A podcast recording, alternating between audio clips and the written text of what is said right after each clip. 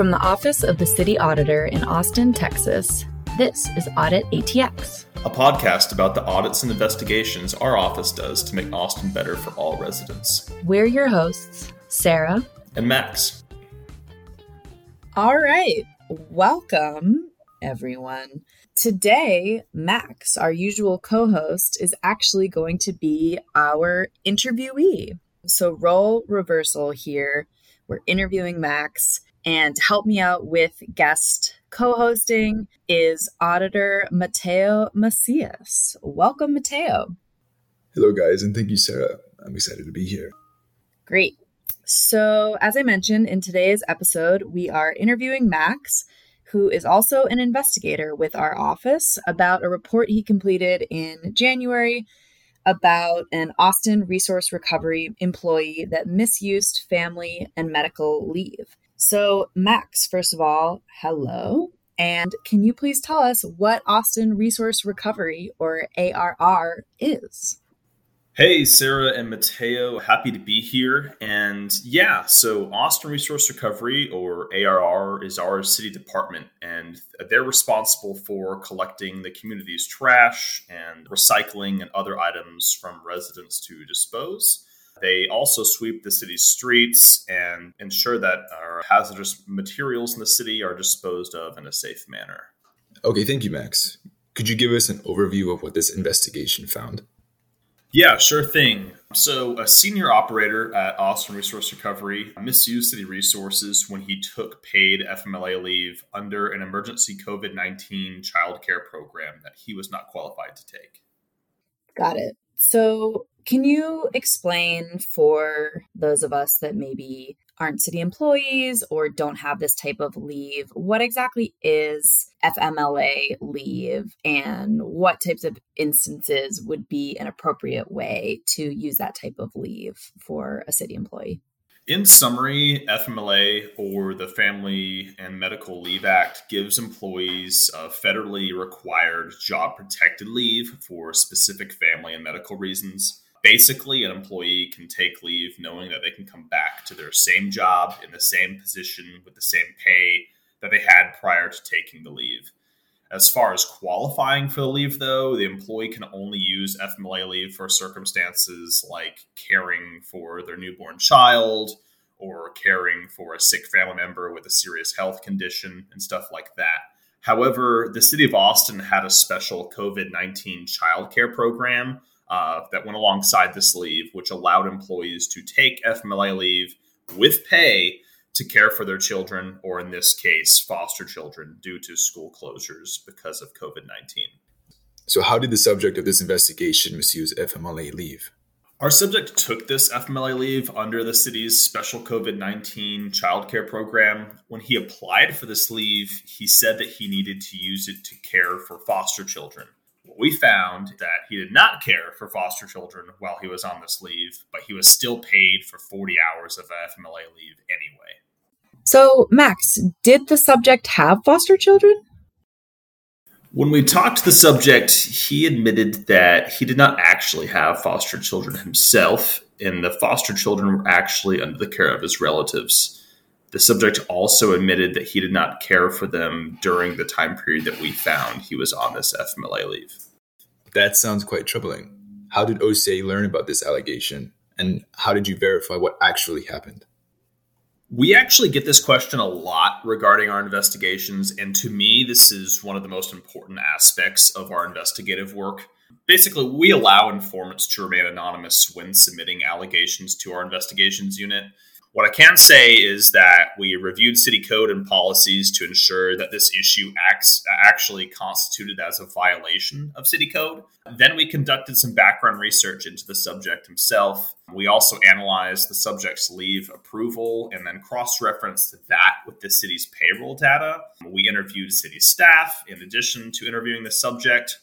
And I think an important thing to note here is during our subject interview, our subject denied ever taking this leave despite the evidence that he did.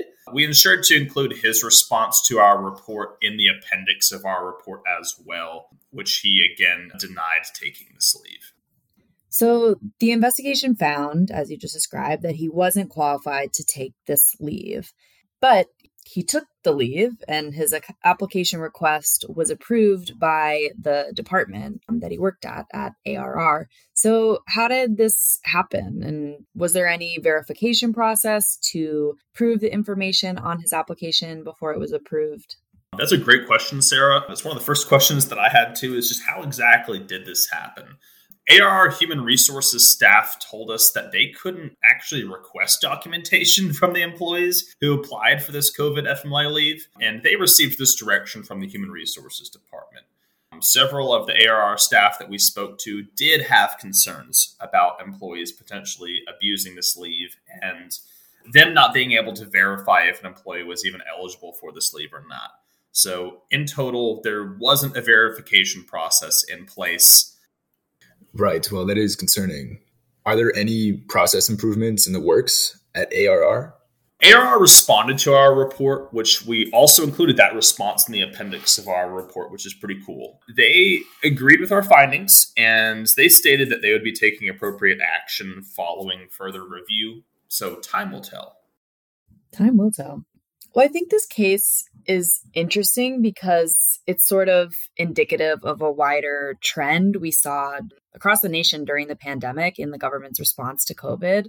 Obviously, there was this really urgent need and a lot of programs being stood up for the first time. And because of the crisis conditions, application process were really streamlined to make things easier and more accessible for folks to get the help that they really desperately needed. But we also saw that this kind of opened the door a crack to making fraud a little bit easier. I think, you know, this is pretty well publicized with the Small Business Administration's Paycheck Protection Program or PPP. And obviously, this is a really complicated issue that we perhaps don't have the time or wherewithal to get into fully on our podcast. And I want to make it clear that we think more people rightfully than fraudulently were able to use these programs during the pandemic. But the, the concern remains that it can be a challenge to balance efficiency and making things accessible to people with maintaining the integrity of a process. So, Max, you know, thinking about this investigation, do you have any ideas for how local governments can better balance maintaining sufficient verification processes or sort of process controls while also serving people quickly during emergencies? You know, this is a really complex issue, and I think it's multifaceted. And while I'm not in a professional position to give recommendations here, I, I, will say that there are obviously some risks in not having a verification process in place for situations like these. Emergencies make this particularly difficult because time is often limited, and the city ultimately wanted to provide employees with some additional benefits here to help ease some of the impact. And in this case from COVID 19. What I can say is that when issues like these do arise, our office encourages employees and residents alike to submit an allegation to our office. The more often then that we can look into these issues and address it and inform the public, the less likely I think they'll occur, which negatively impacts the city. So true. Just trying to build a, a culture of ethics and you know aligning with those values in good times and in bad times well thank you max for being on the other side of the table it's been fun and we appreciate your work there in the investigative unit of the office of the city auditor here Absolutely. And thank you so much, Sarah and Mateo, for being here to co host in my place today. It has been a pleasure to be here, and I am thrilled to be able to be a part of this office, a part of this investigation, and I really appreciate your time. Thanks for listening to this episode of Audit ATX. This report is available on our website at austintexas.gov/auditor. Follow us on Facebook, Twitter, and Instagram at Austin Auditor and subscribe on Spotify or Apple Podcasts. Until next time. Bye bye.